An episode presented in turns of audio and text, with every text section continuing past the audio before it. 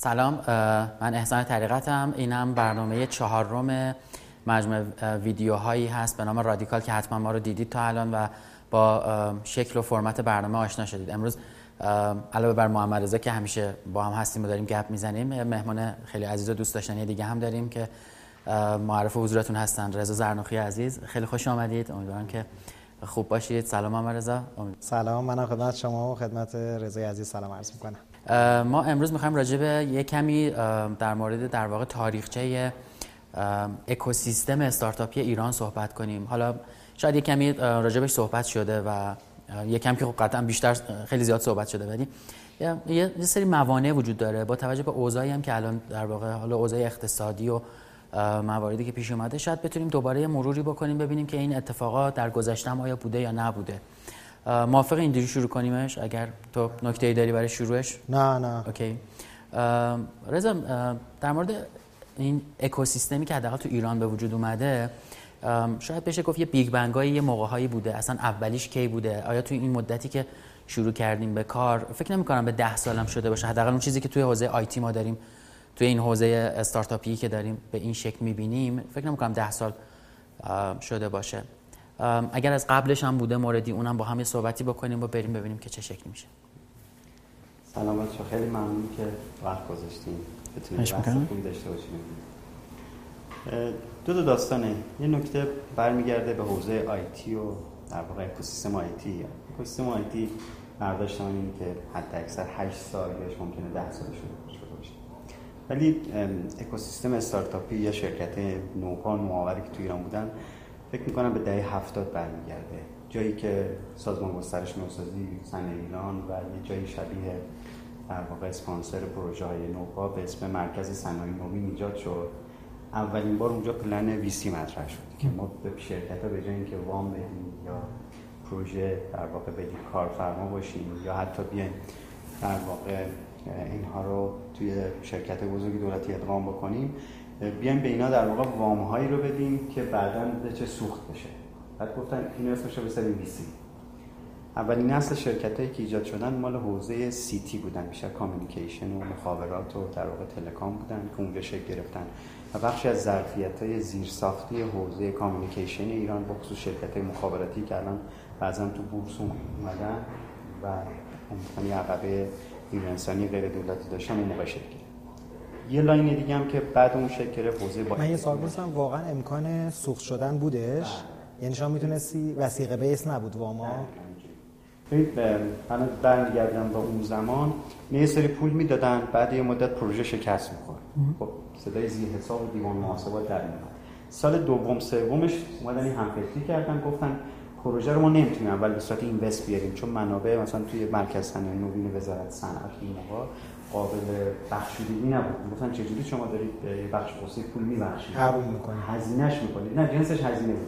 اگه میخواد هزینه بکنید باید فراخوان بدید، پروژه تعریف کنید. اینا گفتن ایده و پروژه خودشونه، من چه کار کنم؟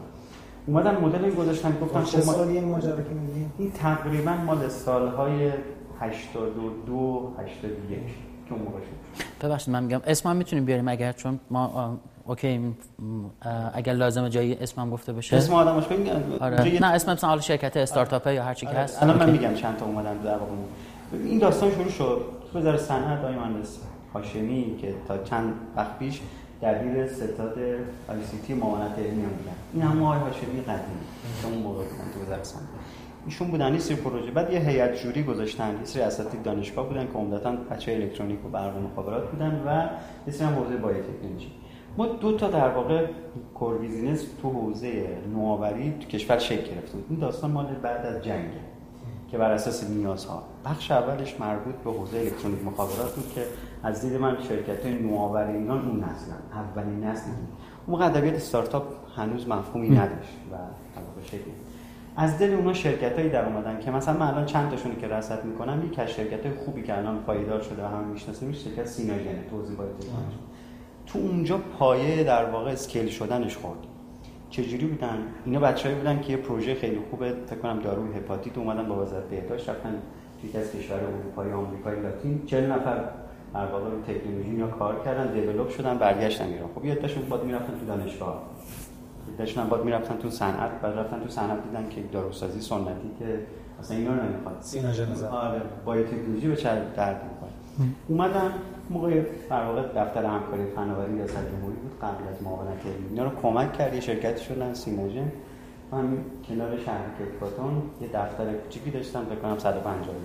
اول شروع کرده بودن کیت تشخیص گروه خونی، اولش یه سری موش آزمایشگاهی داشتن تو راهرو اینا، من به همکاری نزدیکی باشون داشتم این کارو شروع کردن. بعد از اون تیم یه تعداد بیزنسمن در اومدن، شرکت استیل کردن، مثلا خود دکتر محمودی اون زمان در واقع تحقیق بود، بعد خانم دکتر حامدی فر اومد و اون رویه در واقع بنگاهی اینا رو توی تیم تزریق کردن و عملا شرکت بزرگ شد و الان این شرکت خوب شده و خود اون شرکت الان شما دیدید داره تو حوزه بایوتکنولوژی کشور داره یه اکوسیستم حوزه بایوتکنولوژی ایجاد میکنه. شتاب دهنده تخصصی تک داره مثل پرسیس. یعنی اومده تو کارخونه نوآوری دوباره یه کوردون اسپیس خیلی همون بخشی که تازه افتتاح شده و اینا. من این هفته رفتم، چقدر جالبه. چه جالب اینوستورمون پس سیناژنه. در این اثر تاریخی شده میخوام بگم برمیگرده به اون موقع. پس اون موقع داستان اینجوری تو حوزه الکترونیک مخابرات هم مثلا میخوام بگم من شرکتی که تو ذهنم هست مثلا شرکتی مثل پتسا که کلا حوزه اتوماسیون کار میکنه، شرکت فرین صنعت اینا تو حوزه در واقع تلکامونیکیشن، بعدن شرکت مثل پارسامون که چیز از دلش تو حوزه اکوسیستم استارتاپی به مجموعه تفصیل اینا فکر کنم اونها پارسامون داستان اینجوری کوورکینگ اسپیس هایی که مثلا بچه پارسامون دارن اینایی که میگید یکم دوره از چیزایی که ماها شنیدیم، یعنی شاید توی لول بالاتریه، نمیدونم شاید قدیمی‌تریه. آره با این ادبیاتی که ما داریم ما وقتی میگیم استارتاپ ها همش چیزای جدیده. من داشتم تستای کنکور میدادم که برم لیسانس قبول شم. دقیقاً یعنی مثلا کوورکینگ اسپیس که میگیم الان یه سعادت آباد تشریف برید گروه پارسامون اومدن توی برج رو گرفتن 7 8 تا شرکتش مستقر شدن، منتها مثلا شکلش فرق می‌کرده، احتمالاً ادبیاتش متفاوت بوده. شبیه CVC که الان میگیم بود، خیلی فضا در واقع پراکنده نبود، پلتفرم اینجوری نبود که بیان بگن هر کی هر ایده داره. مثلا ما پروژه داریم بیاد رو پروژه ما و چون محور اینای ویژگی داشت، استاد دانشگاه بودن، کنار کارهای آکادمیکشون آدمای الیتی رو که ویژگی در واقع بیزینسی داشتن شکار می‌کردن، اول در واقع پروژه بعد اونا می‌شدن مدیر پروژه ها. دیگه از دل دانشگاه، از دل دانشجو اینا رو در می آوردن و می‌بردن اونجا و این کار در واقع شکل. به نظر این یه تاریخچه است و هنوز ادامه داره. الان تو زیرساخت کشور به نظر من این دو تا نقطه قوتمون، بایوتکنولوژیمون به نسبت میانگین اکوسیستم نوآوری و تکنولوژیکی که نگاه می‌کنیم خیلی خوبه. واقعاً می‌خوام بگم خیلی خوبه. یعنی الان شما آفیس‌ها و فکتوریایی که ما توی مثلا چیز داریم، سیناژن داریم یا آریوژن داریم، ولی خیلی پرزنتیشن بیرونی ندارن. شاید بعضن شاید تو دورایی که مرزا بذاره، من پیشنهاد می‌کنم بکنم یه دوره رو بذاره تو پرسیس که با اصلا با پزشک‌ها و بایوتکنولوژیست‌ها، بعد آفیسو که می‌بینیم اینا کارخونه نیست، اینجا چیز اینا فضایی در واقع. اتفاقا من یه دوره گذاشتم دانشگاه داروسازی، دانشگاه شهید بهشتی و بی نهایت ازش استقبال کردن، اساتید اون دانشکده و دانشجوش اومدن و واقعا اشتیاقی که داشتن در حدی بود که دوره عمومی هم بودش، همینطوری بودش، یعنی ثبت نام نمیخواست، در حدی بود که من واقعا الان بهم بگن دوباره بیا اونجا میام، چون انقدر اشتیاق توشون دیدم. اینا بیشتر فضاشون با من و شما متفاوته دیگه، اصلا این چیزا براشون یه مفاهیم جدیدیه، در نتیجه خیلی از این ادبیات استقبال میکنن. و بعد شما مثلا یه وزیر حوزه هلس و بهداشت اروپایی که میاره باورش نمیشه، میگه این شرکت ایرانیه، که میگه واقعا ایرانی هستید شما، اصلا به برند معروف اروپایی آمریکایی وابسته نیستید. میگیم نه اصلا ما این به هم چیزو نمیشه. این داستان از این جهت جذابه که من میخوام بگم یه بخشی رو که حوزه رسانه‌شون ضعیف بوده، تو حوزه مدیا و رسانه و در واقع کلا اینترنت خیلی چیزا داشتن، اونا دارن کار خودشونو میکنن، ظرفیت اقتصادی خیلی خوب دارن. الان این شرکتایی که مثلا تو حوزه بایوتکنولوژی سالی به نظر من بالای 500 میلیارد تومان چند تا شما میشناسن گردش مالی دارن و فروش دارن و والویشن خیلی در واقع بالایی رو ایجاد کردن. یه بخش از اون سی تی ها به دلیل اینکه سرویس میدادن به بخش دفاعی عملاً تو همون چیز موندن، ولی پتانسیل خیلی خوبی ان. کماکان شما اون جریان نیروی انسانی و خلاقیت و تیمچینی تو اونها هست. از راست فن فکر کنم دقیقاً مدل شرکت موج در واقع فناوری موج و راستافن اینا یه زنجیره از شرکت‌هایی هستن که ما الان میتونیم بگیم استارتاپی تک که اون کار می‌کنن. متأسفانه اونها به دلیلی که کارفرما خاص داشتن همیشه تو بحث دوال یوز مشکل داشتن که مثلا خودشون پروموت کنن. مثلا این دو تا ظرفیت، دو تا شاخه‌ای که من می‌خوام بگم، حوزه سی در واقع سی تی و حوزه بایو مستقل شکل گرفت.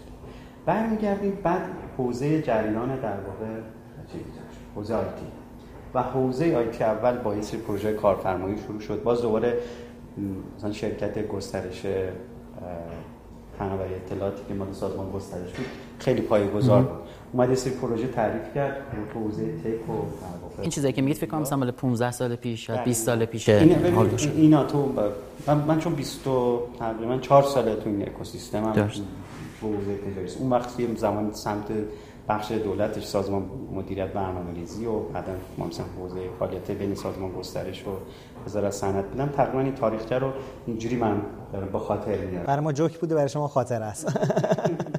آره ولی واقعیته، این داستان واقعیته. ولی اون نسل پیر شدن. من پارسا رفتم اتاق بازرگانی، دیدم چند تا از اعضای هیئت رئیسه اتاق که اونها یه سندیکایی دارن به اسم در واقع بخش سندیکای تخصصی مثلا مخابرات. دیدم 7-8 از این آدمای تو بورس هستن، سندیکای تخصصی هستن، همون شرکتایی که اون موقع الان ما می‌خوام بگیم استارتاپ تکن تو حوزه مثلا تلکامیکن اونجا بودن. خب بریم یه قدم بعدترش که این داستان شروع شد بعد مقصد محمد 70 و آره اینا رو اصلا منم نمیدونم حتی این داستان رو می‌خوام بگم یه کاری شده ولی به نظرم مستندسازی نشده و همیشه جا داره تو کشور این موضوع کار بشه. دیگه بعد از اواخر دهه 80 موضوع شروع شد. تقریبا سالهای 89 90 نظر من دقیق تر بگیم 89 90 شروع شد. یه جریانی که اینو خیلی در واقع سرعت بخشید ورود یه سری از دوستان و بچه‌ای که خارج کشور تجربه خیلی خوبی داشتن، چه بخش اینوستش چه تو بخش در واقع بیزنس دیولپمنتش درگیر بودن، اومدن این جریان شکل گرفت. خب اولین هسته ها رو بچه‌ها شکل دادن، بعد تعدادی از اونها شدن الان پروژه‌های خیلی خوبه اولیه اکوسیستم. من یادم 91 یا 92 بود اولین استارتاپ ویکند برگزار می‌شد، شایان شهریله بود، موسی ملایری بود، مسعود طباطبایی بود، یه سری هسته در واقع شکل گرفت. این همچین رویدادی رو کسی کلمه استارتاپ نشنیده بود، یعنی مثلا همه گفتن یه ایونتیه که بریم ببینیم چیه، بعد یواش یواش این ترم در واقع استارتاپ وارد شد. میگه من نمی‌شناسم مسعود طباطبایی.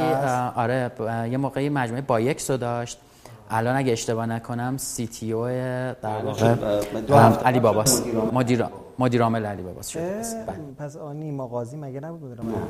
ما در واقع شده عملاً مغز متفکر. البته این ویدیو رو من نمیدونم تو چه تاریخی می‌بینید، دو هفته‌ای که آقای زرنوخی گفت از آقای مجید میانه تابستون 1300 همین اتفاق افتاد چون ایشون سرمایه‌گذار آقای زرنوخی مدیر صندوق توسعه تکنولوژی هستن که از سرمایه‌گذاران اولیه مجموعه علی بابا هستن. این در واقع دارن در مورد بچه‌های خودشون صحبت می‌کنن. بعد مسعود شد یعنی قشنگ رسما اعلام کرد و فاوندر تیم که مجید حسین نجات بود. حالا برای اینکه چیز باشه جالب مجید رفت محمود کنار سی تی او نشسته. چه جالب. آخه مسعود طباطبایی اصولاً تک بیشتر. من رفتم اونجا بشینم در واقع تیم تک اصلا عوض شد. مسعود اومده اداره کل در واقع علی بابا رو عهده گرفت. البته اونجا دیگه میدید یه هلدینگ شده توشا و این بیزنس. چه جالب. پس زنگ بزنم به مسعود تبریک بگم. داستان شبیه مسعود، شبیه محسن. بله از اینجاها میگم یعنی ترما در واقع در اومدن این حوزه در واقع تیم سازی و کلا فضای پروموشن اکوسیستم اون خیلی خوب تربیت کرد.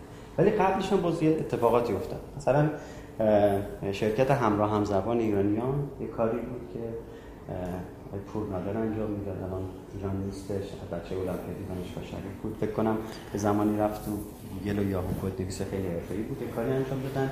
بعد اینا که رفتن این پروژه رو آقای دکتر تابشت من میخوام ذکر کنم خیلی بشن ازش که قبلا در واقع عضو هیئت علمی دانشکده ریاضی بود، بعد گروه در واقع نرم افزار ریاضی نه مهندسی ایشون راه انداخت و بچه‌های علوم کامپیوتر دانشکده ریاضی شاگردایشون بودن.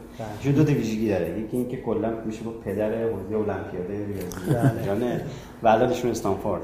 کتابای انتشارات فاطمی هم که بودش سه رنگ بودش، سبز و قرمز و زرد. بچه‌های دهه 70 اوایل دهه 70 فکر کنم تجربه ریاضی کدور رو تو دانشگاه با اینا.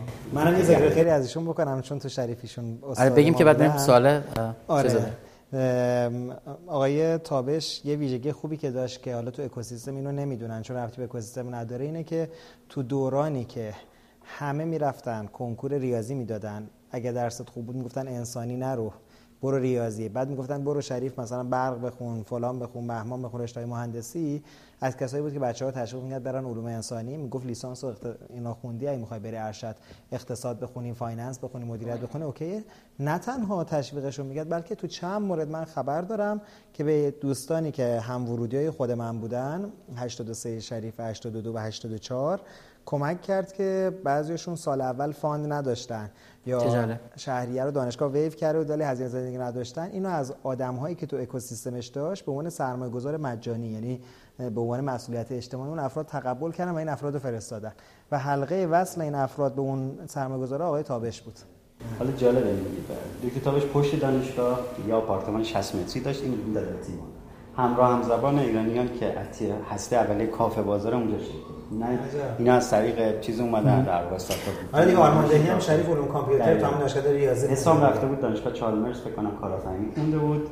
بعد این کرونا در رفت دکتر تابش گفت که من ایشونو معرفی میکنم و ایشون اومد شد مدیر پروژه و کافه بازار با یه پیوت خیلی جدی اومد در واقع این پلتفرمی که الان شد.